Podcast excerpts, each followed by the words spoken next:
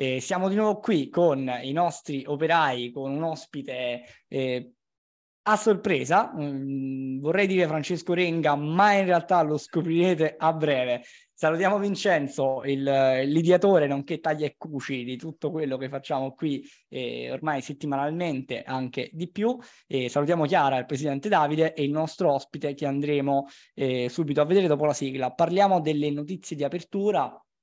Penso che dopo tutto lo scandalo, scandalo insomma, quella che ormai è la prassi, cioè ciò che è accaduto anche con Credit Suisse eh, acquisita, peraltro si potrebbe dire attraverso il taglio delle obbligazioni anche eh, a costo quasi zero, ma vedremo eh, ciò che accadrà. Sappiamo sicuramente che la Svizzera era un paese neutrale e lo è stato per secoli, per quasi un millennio, fino a tre giorni fa ma ne parleremo sicuramente eh, nei prossimi episodi. Quindi direi di l, con, concentrarci sullo scandalo Deutsch, scandalo Deutsch che in realtà va avanti da dieci anni, è un po' il segreto di Pulcinella della mancata sostenibilità eh, direi mancata, eh, mancanza di liquidità che la Deutsche si porta avanti nonostante abbia fatto un percorso di ristrutturazione abnorme per l'impianto che aveva. Noi sappiamo che la finanza tradizionale non ci piace perché è lenta ed è lenta anche nelle sue dinamiche di ricostruzione interna. Vedremo appunto il trinomio eh, Scholz, Lagarde, Deutsch come finirà quando eh, la banca è stata, sappiamo, salvata palesemente insieme a tutte le obbligazioni e al debito che aveva in pancia precedentemente con l'asse Draghi-Merkel. Direi adesso di partire con la sigla. Benvenuti a tutti e questo è un nuovo episodio di Officina Spritz. Benvenuti a un nuovo episodio di Officina Spritz. I am right now independently, financially independently. What? Nel mondo magari della DeFi. Thanks to blockchain. Cold wallets. Bitcoin is going to zero. Altcoins are cryptocurrencies that are not Bitcoin. Il nostro luogo di ritrovo si chiama Officina, i nostri membri si chiamano operai perché eh, per cavalcare in questo settore eh, noi lavoriamo solo. Dump it.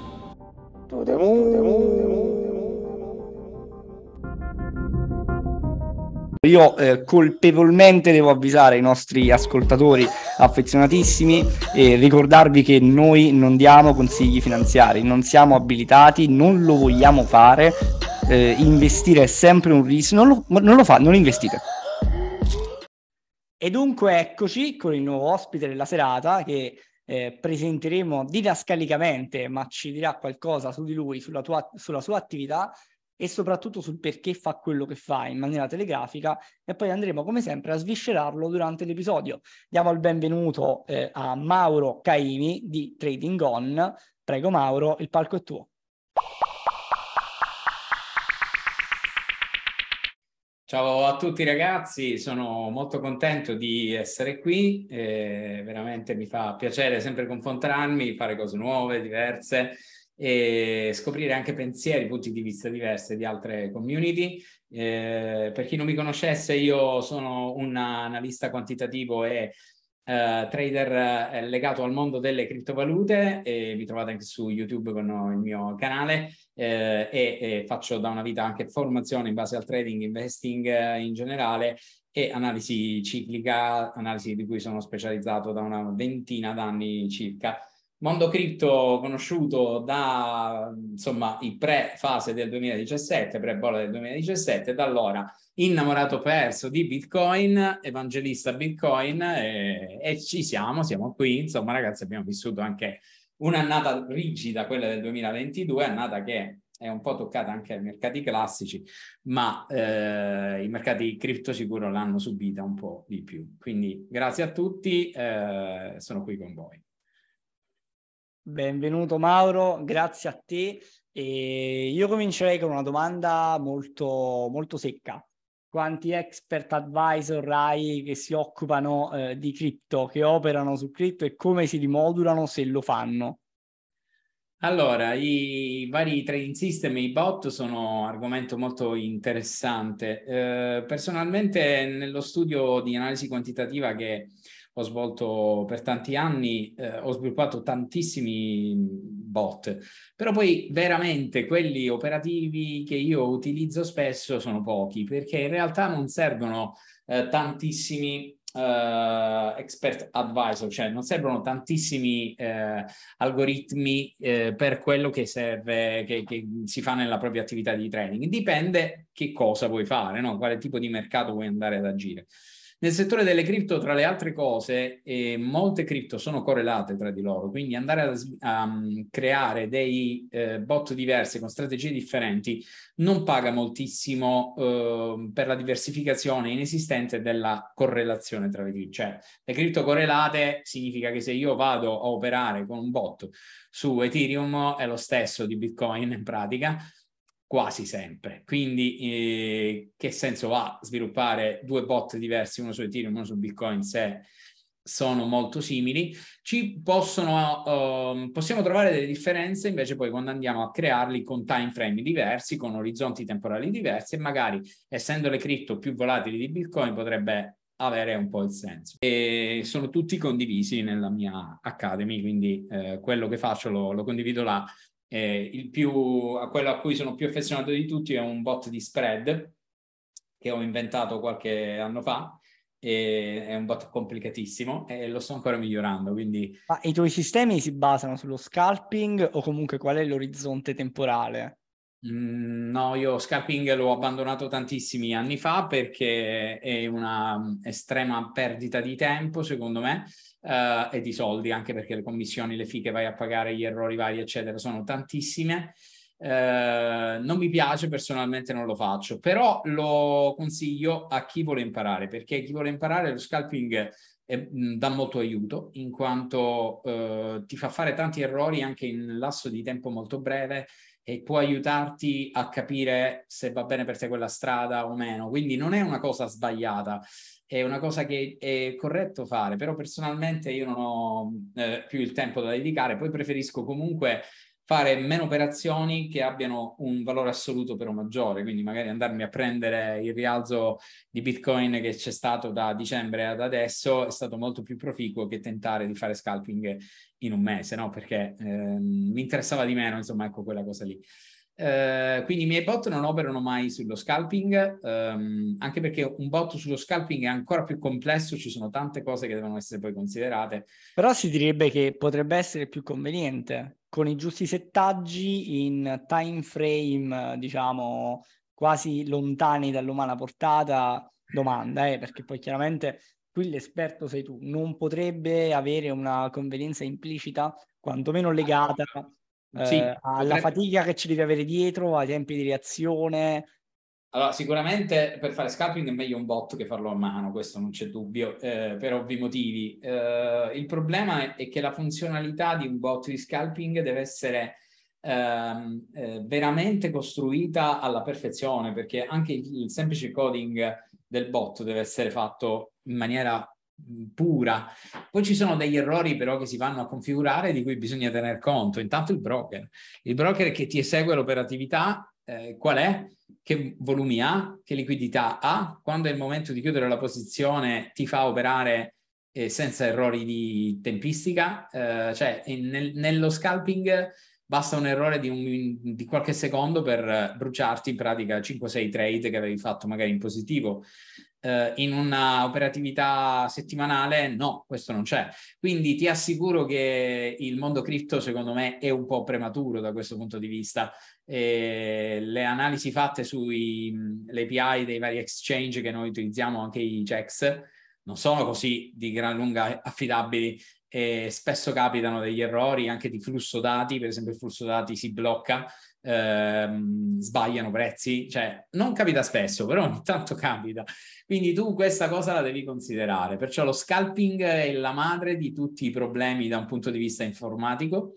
Uh, quindi quando tu uh, usi un bot di scalping devi sapere a quello a cui vai incontro. Sicuramente devi conoscere la parte informatica e anche lo stesso algoritmo deve essere programmato senza inefficienze, altrimenti l'esecuzione è rallentata e l'esecuzione rallentata nello scalping è un problema di eseguito.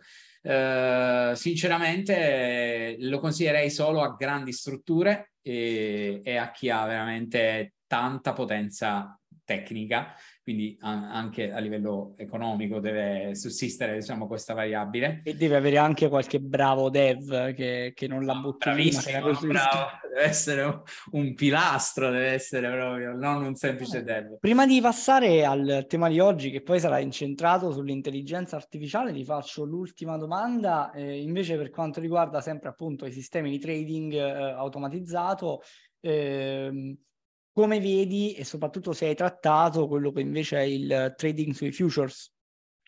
Uh, sì, sì, assolutamente. Trading sui futures delle criptovalute è un must. Uh, per fortuna questa cosa negli ultimi due o tre anni è diventata normale.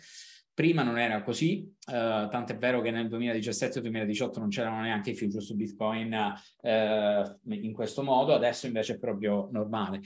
Per la parte trading io consiglio ovviamente l'utilizzo dei futures piuttosto che lo spot trading perché lo spot trading non si presta a questa cosa. L'unica questione è approfondire in maniera molto um, peculiare quella che è la questione della leva, perché eh, altrimenti si ci lascia prendere la mano e poi si finisce male. Perché il trading sui futures e sui derivati ha una leva automatica, quindi quasi tutti ehm, gli exchange ti danno la possibilità di fare leva ti posizionano una leva che tu puoi anche decidere ovviamente di scendere, però loro la posizionano quasi sempre intorno al 20%, poi in automatico loro ti usano la leva e quindi a te sembra che hai investito il margine che è pochissimo, ma in realtà il tuo vero investimento è molto più alto. Allora io consiglio sempre di eh, capire la quantità di eh, USD, per esempio, che si vanno a investire eh, e fare i calcoli in termini della propria strategia su quella e non sul margine. Infatti io ti dico francamente, eh, ogni tanto quando pubblico magari quelle, mm, eh, i, i, i, classici diciamo, risultati di qualche operazione mi escono fuori dei numeri stellari cioè è stato emblematico una, purtroppo diciamo, l'evento Luna nel maggio 2022 di, del crash, io ero short selling su Luna 750% di rendimento, ma non perché fosse vero, ma perché ci fosse la variabile eh, leva. Infatti non si può guadagnare il 700% su uno short perché lo short ha un massimo del 100%, puoi guadagnare col fallimento, non di più. Eh, perciò... Sarebbe grave perché vorrebbe dire andare a insinuarti addirittura nel passivo dei creditori passivo, pendenti. No? È impossibile. Però in realtà, capito, poi ti appaiono questi specchietti per le allodole, li chiamo io perché hanno la leva. Io non la considero mai la leva, però investo con la leva ma questo non vuol dire che la uso veramente, cioè come faccio a non usarla? Io semplicemente ho quel capitale fermo sul conto e poi uso la leva standard del broker, neanche la vado a modificare perché uso i soldi loro e non i miei, semplicemente, ma eh, sono mh, protetto. Eh, perché, perché, perché, i broker attualmente, comunque, broker eh, che hanno anche spopolato, e da qui anche la prossima domanda un attimino... Eh, la butto lì, il, forse il caso più emblematico in Italia, che sicuramente non è Robin Hood, ma potrebbe essere i Toro, sì. eh, che l'abbiamo avuto cioè, durante il Covid, penso che la vera stock option fossero proprio i broker, che comunque ti consentivano di operare eh, magari anche sul eh, su quello che è il mercato Forex con una leva per cento in maniera tranquilla, semplicemente col KYC. Ecco, posso chiederti una cosa, tu comunque operi professionalmente, perché si può dire che questo è attualmente il tuo lavoro. Sì, sì, sì, lo è. Prima ero anche, sono stato un consulente finanziario indipendente, adesso poi sono anni che ho lasciato. Eh, ecco, sono stato consulente finanziario anch'io e la cosa divertente in realtà oggi, se noi guardiamo a quella che è l'attività magari di, di banca intesa o può essere una Biper o qualsiasi altra. Noi sappiamo benissimo che una persona che entra in banca, e lo dicevo anche prima, ecco che arrivassi nel backstage, arrivo con 500 euro perché voglio comprare tot azioni e devo firmare MIFID, MIFID 2, eh, i consegni, cioè un malloppone di pratiche eh, infinito poi scarico, poi scarico, scarico i toro, scarico qualsiasi altra roba regolamentata in Europa e in Italia, attenzione, perché Robin Hood magari no, ma i toro sì, eh, sì. tranquillamente sì. Faccio il KYC, carico 200 euro e opero sul Forex con leva per cento.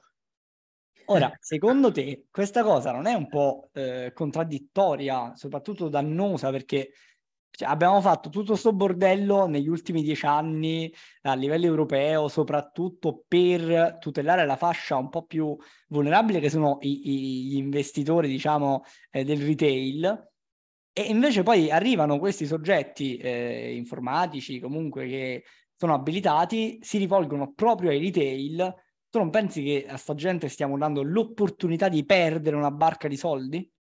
Allora, sicuramente per i non formati, per chi fa trading o investe senza formazione, la leva finanziaria è praticamente un omicidio a, dietro le spalle, perché è, accerto matematicamente la, la, chiusura del conto, perché se non si hanno le basi, insomma, è veramente complesso. Il problema però della varia MIFID, come sai a questo punto anche tu, eh, è che in realtà la tutela non è forse molto legata alla questione del, del, del piccolo investitore. No, che tanto poi il questionario viene bypassato sistematicamente. Praticamente fatto dal consulente lì, no? E, e, e, più secondo me è una tutela della banca, cioè più una tutela della banca da eventuali denunce, roba del genere. Cioè eh, sono delle normative che sono un cane che si muove la coda, non hanno una grande utilità. Eh, si è visto per esempio che in Europa che c'è una grande regolamentazione da questo punto di vista, non ho, siamo stati esenti dagli scam, no? L'ultimo, per esempio, quello delle cripto, è, è l'unico uh, exchange cripto gigantesco e scammato, era quello regolamentato che rispettava tutte le norme, cioè RTX, quindi proprio incredibile, eh, la, la rappresentazione è proprio evidente anche lì. Alla fine le regole non sono eh, un mezzo attraverso il quale si ci può blindare da queste problematiche, perché il mercato finanziario è troppo veloce, è troppo innovativo, è troppo tecnologico, troverà sempre un'altra strada. Quello che secondo me è la vera protezione dei singoli utenti resta rigorosamente la, eh, la formazione, la capacità delle persone di non fidarsi di, di promesse stellari. So che è una guerra sui mulini a vento, eh, lo so che ti sto parlando, ti sto dicendo delle Anche cose. perché la gente in realtà quando può tende proprio ad andare dove sono le promesse stellari. Eh, questo io lo so che sto facendo la guerra ai mulini a vento, però ci voglio credere, diciamo così, e quindi continuiamo ad aumentare la formazione. C'è un po' di eh, cambiamento, soprattutto anche nel paese italiano che negli anni passati aveva un scarsissimo livello di formazione finanziaria, adesso è molto cambiata la formazione finanziaria anche in Italia grazie a YouTube, grazie a, tanti, eh, a tante cose che si possono avere, anche quello che fate voi. E, e questo secondo me soprattutto ai giovani attuali gli farà la differenza quindi magari Mm, insomma, non ti dico, non saranno tutti formati, però eh, moltissimi li aiutano. Quindi aiutano più queste cose piuttosto che le varie MIFID, che ovviamente sono austro-ungarico per l'utente. No, ma poi le MIFID, effettivamente, come dicevi tu, eh, FTX era regolamentato sì. tranquillamente, come esatto. era eh, ultra regolamentata MPS. Non mm. è che andando al mondo dei taschi no? sarebbe sarebbe andata meglio, però questo mm. eh, poi eh, in realtà parliamo un attimino del problema, che forse problema non è, ma ce lo direi tu, eh, dell'intelligenza artificiale, anche di eh, OpenAI, eh, ChatGPT e quant'altro. Però al netto di queste considerazioni non si sfalza un po' più che altro la concorrenza, cioè ehm, noi siamo per la DeFi, e quindi eh, parliamo principalmente di quello, ma mettendoci nei panni della finanza tradizionale. Una, una Biper, una qualsiasi altra banca, anche una Santander, che voglia un po' eh, modernizzarsi, è praticamente blindata per una questione più di compliance che per una questione di eh, regolamentazione e, ha 10 volte la difficoltà che puoi avere tu paradossalmente o che può avere qualsiasi broker che arriva con una piattaforma online. Questo non taglia le gambe a quelli onesti dell'altro settore che volevano provare a fare di meglio e di conseguenza ci propineranno i soliti pacchetti del cazzo perché effettivamente non gli conviene stare al passo coi tempi perché non gli viene concesso? Ma sì, sicuramente questa è la guerra di Davide contro Golia e ehm, vince Davide in questo caso perché eh, eh, ma questo riguarda tutto quello che è il sistema economico in generale, nel sistema finanziario è un'esaltazione di questo concetto. Più sei veloce, più sei leggero, più cammini vai avanti, più diventi forte. Eh, le banche oggi hanno un problema gravissimo, non sono veloci, non sono leggere sono piene di mh, eh, strutture interne inefficienti e subiscono concorrenza sfegatata. Per esempio, tutti i volumi di trading che tanti anni fa erano eh, totalmente incassati dai broker eh, bancari, per esempio in Italia, adesso sono girati a questi broker esteri perché sono più flessibili, più tecnologici, riescono a stare più facilmente vicino all'utente capire bene le esigenze dell'utente quando magari la banca si focalizza sullo sportello. Eh, sì, però oggi potrebbero essere paradossalmente vittime perché vittime tu devi, eh, c'hai, c'hai un impianto, non puoi, non puoi, licenziare nessuno perché c'è un sindacato, eh, non eh. puoi rimodernarti velocemente perché c'è la compliance, c'è la MIFID e poi ti arriva Catge, raccoglie la liquidità che tu non vedi da tre anni e va lì, è tranquillo, poi, poi scamma, fa cose, raccoglie soldi e tu che sei un istituto bancario sei penalizzato secondo me nella concorrenza. Lo so che nessuno è così pazzo da dire poverine le banche, però facendo questa astrazione oggi le banche lo subiscono questo, sono vittime. Beh, se ragioni in questo modo potremmo dirlo, però sono anche stati loro stessi i soggetti, cioè è loro l'idea, no? In Italia per esempio c'è stata la um, banca di successo Banca Fineco che non ha avuto mai questa politica e nella sua storia eh, finora ha dimostrato comunque di percorrere una strada a metà tra una parte e l'altra e di esserci riuscita. Quindi comunque è un esempio che qualcosa si può fare. Infatti eh, Fineco va fortissima. Certo, certo, perché è, è l'unione di due mondi, ma eh, io che sono stato loro correntista da praticamente la nascita di quella banca, e la ricordo da quando noi operavamo con il telefono, cioè Fineco dava a noi la possibilità di operare col telefonino, eh, quello con le linee verdi, quindi per dirti, cioè questo tipo di innovazione è stata poi premiata, ma sono riusciti magari anche a preservare il loro know-how. Eh, le altre però hai ragione perché non è che tutte le banche riescono a fare una cosa del genere perché hanno dietro questi carrozzoni che si portano dietro anche a livello politico, pressioni Ma che vari... magari sono anche più... Metti una, metti una banca onesta, ah, facciamo un esercizio alla stazione, facciamo finta che c'è una banca onesta. Eh, dai, quindi, dai. Che, no, che quindi inevitabilmente si porta dietro un impianto che noi ci sogniamo, cioè eh, decine di migliaia di dipendenti, sportellisti, quelli oggi oggi se la prendono, se la prendono vorrei dire, eh, però dirò in saccoccia, mettiamola così. Eh, perché in realtà quel tipo di attività è un'attività ormai defunta, eh, la si tiene in piedi ancora per le vecchie generazioni ma sfido chiunque under 25 eh, anni ad essere under, entrato in una filiale di una banca. Cioè, se facciamo i, la, la, somma di quante persone sono andate lì, insomma, ti rendi conto che fine fanno quel tipo di business. Però non si può lottare contro una cosa che mh, sta andando verso una direzione. Quello che invece è importante, secondo me, che le banche facciano è investire sulla consulenza che è invece un servizio che perdurerà da qui ai prossimi anni. Una consulenza che però deve essere aggiornata, non con questi consulenti sulla base del porta a porta, cioè... eh, se volete, vado io con una domanda. Innanzitutto eh, saluto DJ Francesco e la sua super shitcoin da bu- la Bull Run, che hai citato prima Paolo. E che ci segue chiaramente Francesco Facchinetti. che ha scammato, e che ha scammato tutte le community e tutti noi. Vai Vincenzo con la, con la domanda. Che ha combinato ragazzi? Io non so nulla. Eh, Cat, Catge. Ah. Vabbè, poi vatti ad informare, se trovi un po' di tempo vai a vedere l'andamento di Catge. Mi rifiuto categoricamente. Infatti, non, non, ne vale la pena perderci tempo. No. Eh, anzitutto vi ringrazio perché ehm, prima di collegarmi sono andato a controllare i profili LinkedIn di Paolo, di Chiara eh, di Davide, adesso anche quello tuo, Mauro, e mi sento sempre più una persona piccola e insignificante. Eh, detto questo, eh, tornando al tema... Noi questa cosa la smentiamo,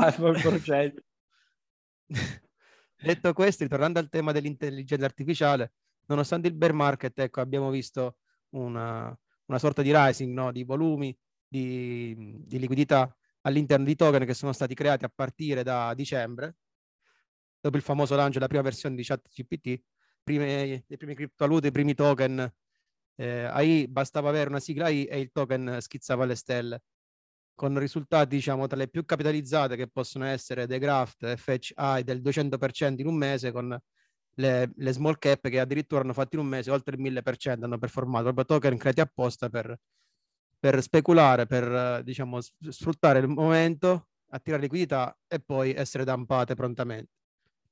Adesso assistiamo a un piccolo raffreddamento del, del settore, però senz'altro in futuro è un trend da, da tenere sott'occhio per, per, per, diciamo, sempre per speculare. Secondo te, quanto eh, nel, nel, settore cripto, quanto può essere eh, più importante la parte della speculazione o quanto può essere più importante la parte effettivamente del, della realtà d'uso, del, del, dell'utilizzazione? Che differenza ah. c'è tra una, tra una I eh, reale nel mondo reale e una I nel mondo cripto? Quello interessa eh, mi interessava capire. Eh, allora, Vincenzo, il mondo cripto è un mondo di evoluzione tecnologico, eh, dipende dal, dal momentum. In, questo, in, questa fase eh, la parte più importante è senza ombra di dubbio la parte speculativa, come in tutti i mercati emergenti che eh, sono stati così. Quindi in questa fase io ti direi che siamo intorno all'80-20% o 70-30, dipende dalla criptovaluta che andiamo a prendere sulle cripto. Su Bitcoin è un po' diverso perché Bitcoin ha, ha una storia diversa adesso e quindi è più la considerazione del suo valore che gli dà il potere che ha, piuttosto che eh, un progetto dietro le spalle di, di, di, insomma, di natura tecnologica che ormai eh, su Bitcoin è conosciuto, anche se l'evoluzione è ancora molto mh, basic, quindi sta, si sta progredendo da quel punto di vista. Eh, però in questo momento la speculazione la fa da padrona perché eh, nei sistemi tecnologici non abbiamo possibilità eh, di conoscere il valore di, una, di, di un asset in questo caso, eh, in quanto è tecnologico. E tecnologico significa anche che non abbiamo nessuna variabile che ci possa far calcolare questo valore.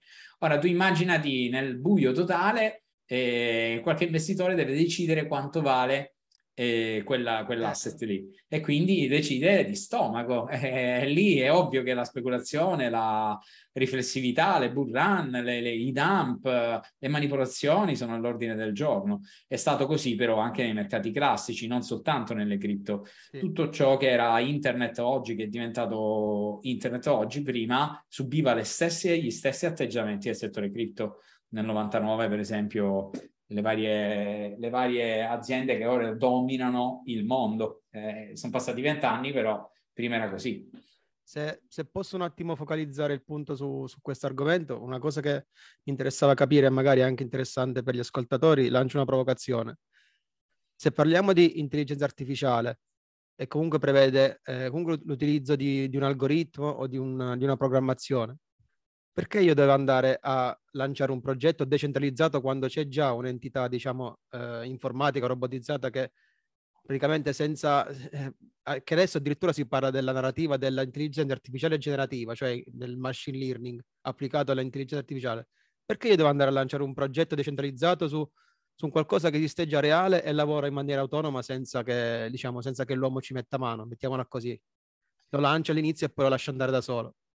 Ma la questione della decentralizzazione si usa un po' come portabandiera quando si vuole pompare, per esempio, un progetto o roba del genere. In alcune situazioni è utile, in altre no. Dipende. Eh, se, di, dipende dove la applichi. In questo caso probabilmente parlano di decentralizzare magari il posizionamento di queste intelligenze artificiali all'interno di server oppure che non sono di proprietà di un'unica persona, fermo restando che tutti i progetti delle cripto alla fine corrispondono sempre alla proprietà di un team, non è che stiamo parlando di Bitcoin. Quindi c'è comunque eh, da comprendere che secondo me questo tipo di logiche sono molto di più da pubblicità e da eh, diciamo argomentazione teorica più che un uso pratico. Abbiamo poi anche eh, l'idea che mm, al pubblico non piaccia neanche la decentralizzazione. Infatti, spe- tante volte, per esempio, è stato mh, mm, anche eh, fatta questa domanda e molti utenti, soprattutto quelli normali, basic, non gli importa nulla di questa decentralizzazione. Quindi la si usa, secondo me, nell'ambito cripto un po' più per eh, pubblicizzare quello che si vuole fare, dandoglielo come valore aggiunto, come si faceva una volta con i giga di RAM sui, sugli smartphone.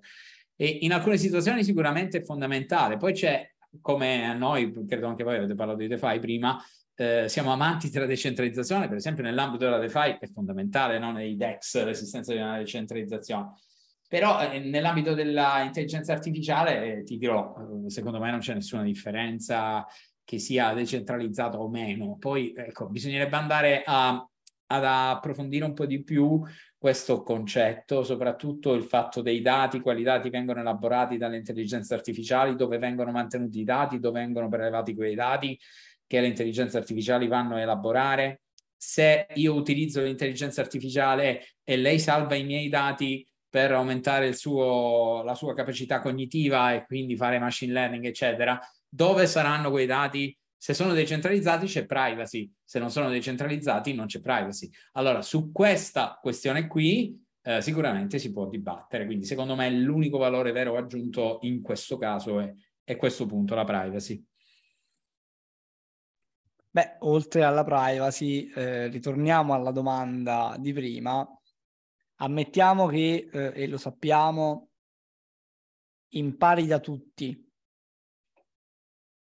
E ammettiamo che eh, il giorno tot alle 13.06 e soltanto in quel minuto dai propri input riceva una determinata informazione. Se 300, 400, 500 persone si rivolgono a quell'AI che in quel momento sta prendendo un input e globalmente una fascia di 60 secondi è tanto tempo e quell'AI eh, dà a tutti lo stesso eh, output, stiamo facendo consulenza? Stiamo falsando il mercato? Cioè facciamo l'effetto Reddit con GameStop per intenderci? Eh, se le AI verranno utilizzate a mo' di leva per le operatività di trading, sì, c'è questo grande rischio. Uh, il famoso rischio che si aveva quando si creano i famosi, le famose community pump and dump, che è reato in realtà. Quindi adesso poi dovremmo capire se quel sito evidente possa essere ritenuto colpevole di una risposta del genere qualora la, l'AI eh, vada a dare effettivamente quella risposta.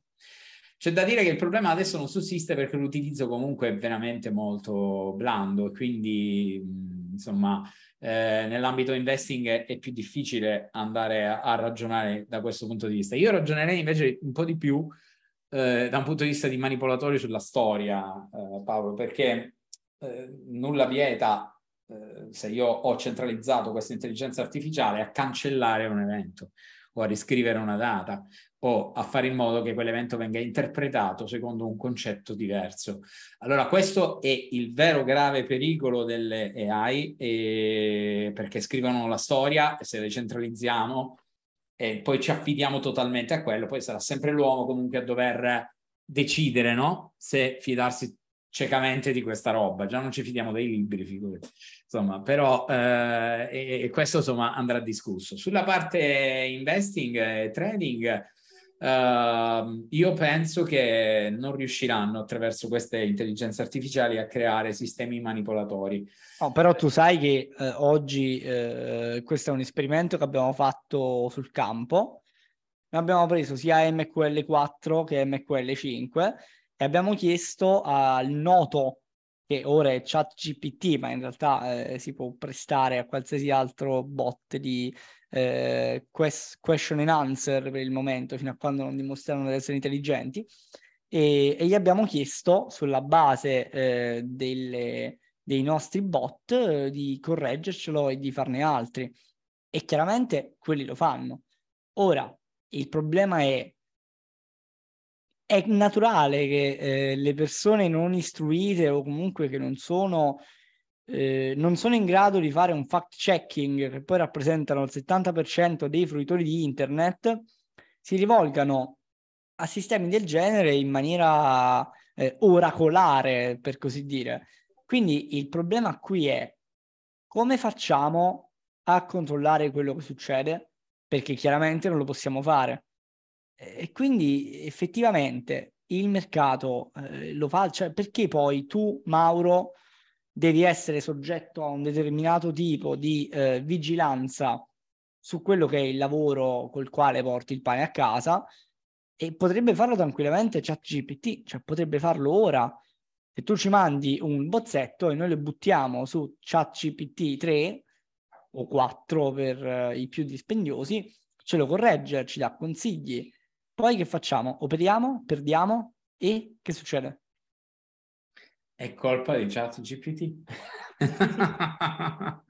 che non esiste, non è perseguibile. Quindi ecco, questa era la riflessione, la riflessione un po' di inizio puntata per quanto riguarda eh, l'AI. Certamente tu mi dirai, vabbè, il problema è del team che ci sta dietro, ma il team che ci sta dietro si occupa di, di developing e, e, quindi chi risponde di questa roba? Chi, chi dovrebbe rispondere secondo te? Eh, esiste, dovremmo creare o esiste un'autorità di vigilanza che si occupa di guardare a, a quello che fa lui?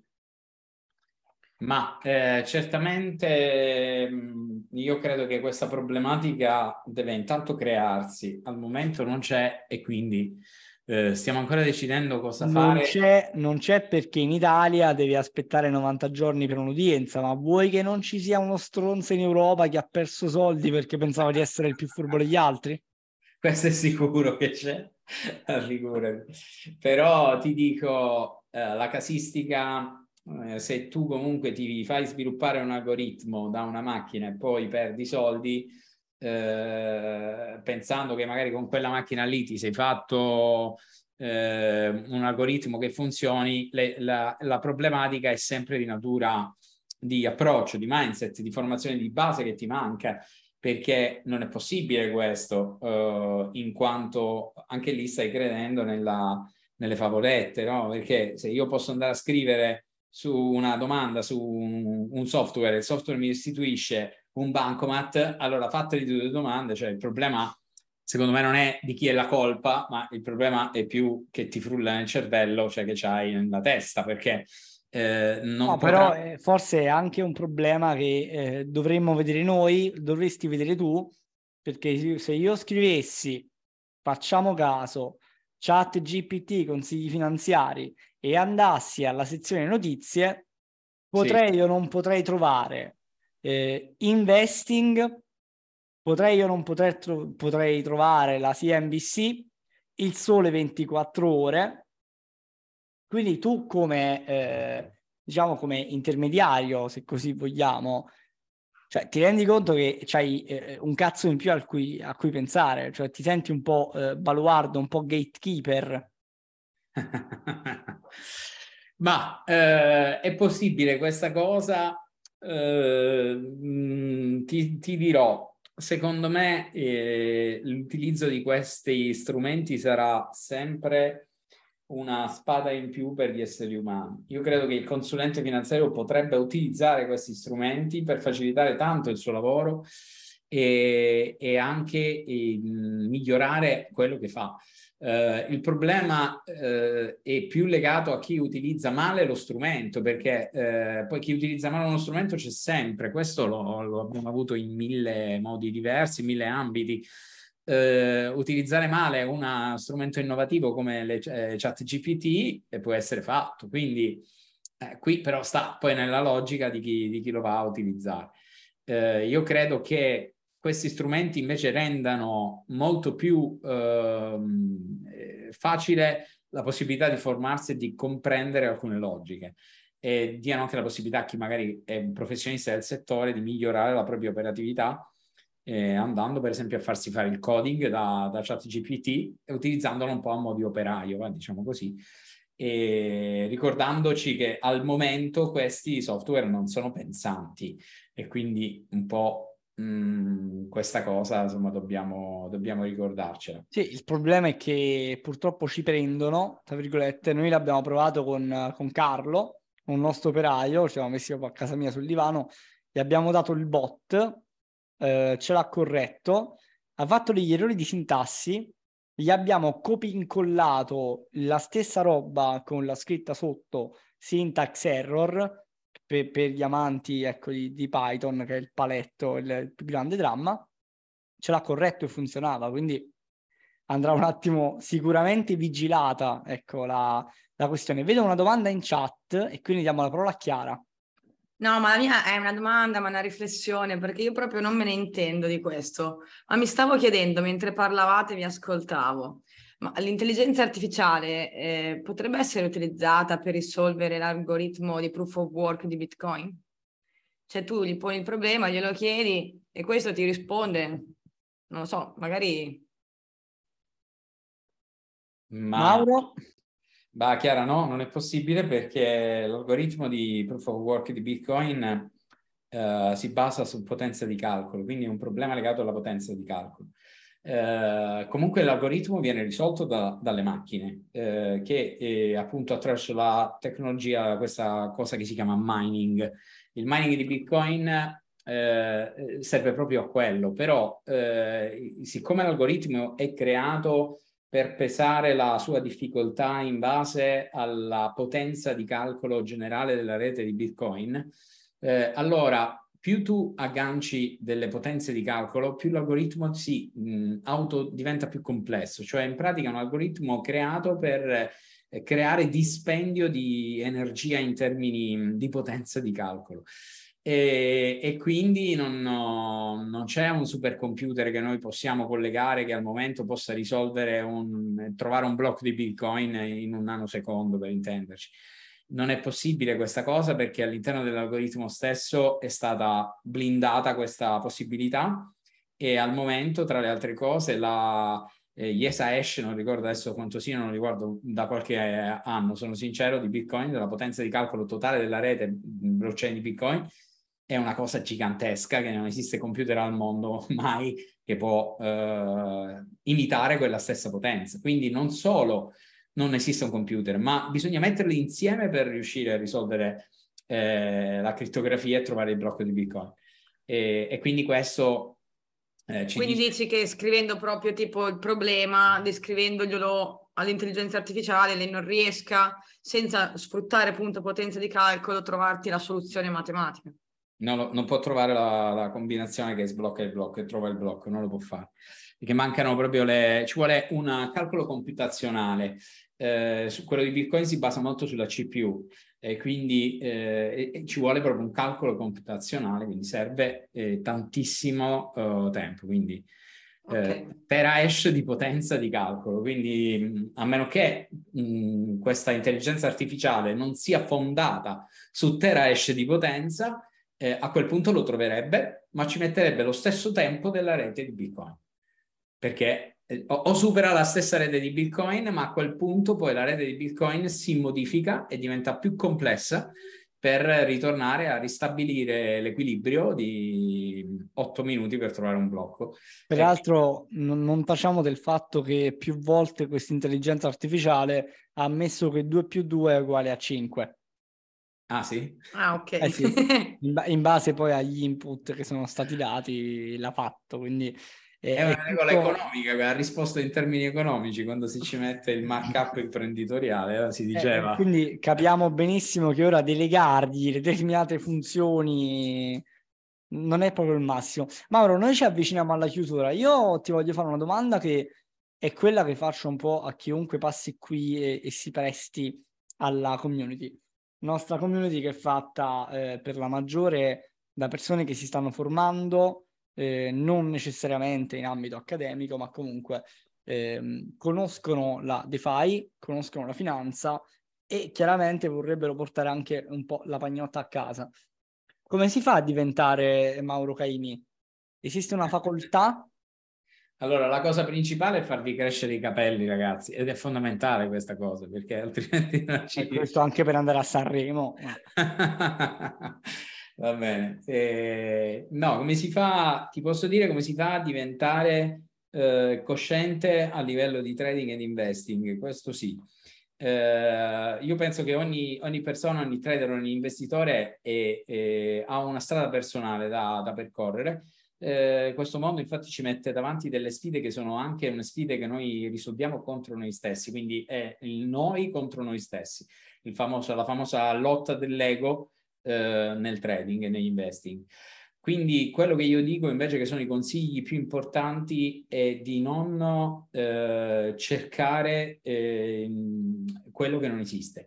eh, molti investitori, molti trader eh, vanno alla ricerca dell'oro eh, in base all'avventura che questa ricerca porta, quindi tentare di bypassare quelli che sono invece degli scalini d'obbligo eh, con cui dobbiamo confrontarci. Il mondo degli investitori e dei trader eh, si basa sulla eh, questione legata al rispetto delle regole di trading o di investing che uno si è preimpostato, rispetto della strategia. Eh, quello è il vero valore. E lo so, è noioso, banale, po- potrà essere non commerciale, magari preferisco avere la pillola di Limitless, me la prendo e divento un mago del, del, del trading, ma in realtà ad oggi ragazzi eh, il vero valore aggiunto dei trader e degli investitori, quelli come Warren Buffett, è stato rispettare il loro piano di azione, rispettare le regole, rispettare le loro strategie. È ovvio che di conseguenza questo sapete che per avere delle strategie dovete sapere che cosa sono, come si creano e tutto il resto.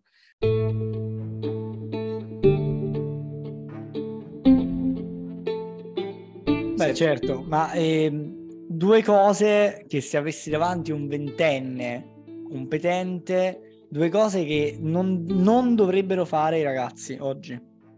Non dovrebbero fare? Non dovrebbero fare, sì due cose che non dovrebbero fare è, è dare soldi agli scammer che vi dicono uh, dammi i soldi e domani ti faccio fare il 1000% e questo sicuro. Non lo fate ragazzi, più che altro o investite in formazione o andate al bar a bere e vi ubriacate con una serata, meglio così che dallo Legittimo. Eh, legittimo.